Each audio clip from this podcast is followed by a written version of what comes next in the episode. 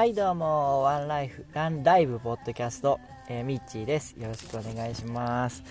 えー、今日は12月28日日曜日です、えー、今日昨日なんとなく収録したものを今日早速ブログの方にアップしまして、えー、iTunes の方にも登録しまして、えー、なんとまあ、まだ審査中だと思うんですけど、配信を開始しました。えー、これをやりたいなと思ったんが、昨日だったんで、なんというフットワークの軽さでしょう。自分でも驚くぐらいの、えー、速さでした。でもまあ、それくらい気楽な感じでずっとやっていきたいなと思ってるんで、えー、これからも楽しんでいただけたらいいなと思います。で、えー、Twitter の方にもいろいろ、えー、こういうのをやろうと思うんですって始めましたっていうのをあげたところ皆さんからいいねをいただきましてありがとうございました。えー、まあ理由の方も Twitter にいっぱい書いたんですけどもまあそんな感じで、えー、ワンライフの方につながるような、えー、配信ができたらいいなと思ってます。うん。あのー、理由の方に1にも書いたんですけどやっぱ自分のトーク力を磨きたいっていうのが一番あって、えー、まあ、配信されている方はたくさんいらっしゃるんですけども、その方々に負けないように、えー、楽しんでやっていこうと思います。はい、えー、それでですね、今日日曜日ということで、ワンライフポッドキャストの方も100第130回を配信しました。えー、中司康子さんの、えー、過去編になります。えー、過去編聞いていただけた方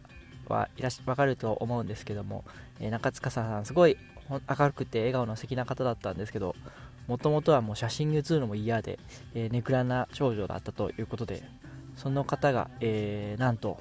モデルになるまで前に前に出るような方になったっていうのはその裏にはですね旦那さんの存在があったというなんとも素晴らしいエピソードでした。本当にあの夫婦の形の一番素敵な形なんじゃないかなと。お互いを高め合うような、えー、夫婦関係というのは本当に憧れるなというふうな思いがありました。はい、えー、それとですね企画コーナーの方では僕のおすすめポッドキャストということで毎年、えー、年始にですねベスト3という形で、えー、おすすめポッドキャストやってたんですけどもえー、去年は本当にいっぱいいろんな番組聞かせていただいたんで、あのベスト3に収まりきらず10分間で話せるだけ話そうと思ってでその結果でも6番組ぐらいしか話せなかったんですけどあの他にも本当にいっぱい紹介したい番組はあったんですけども、えー、まあ、あの僕の好きな僕個人的な、え、好きな順で発表していった結果、え、67番組ということになりました。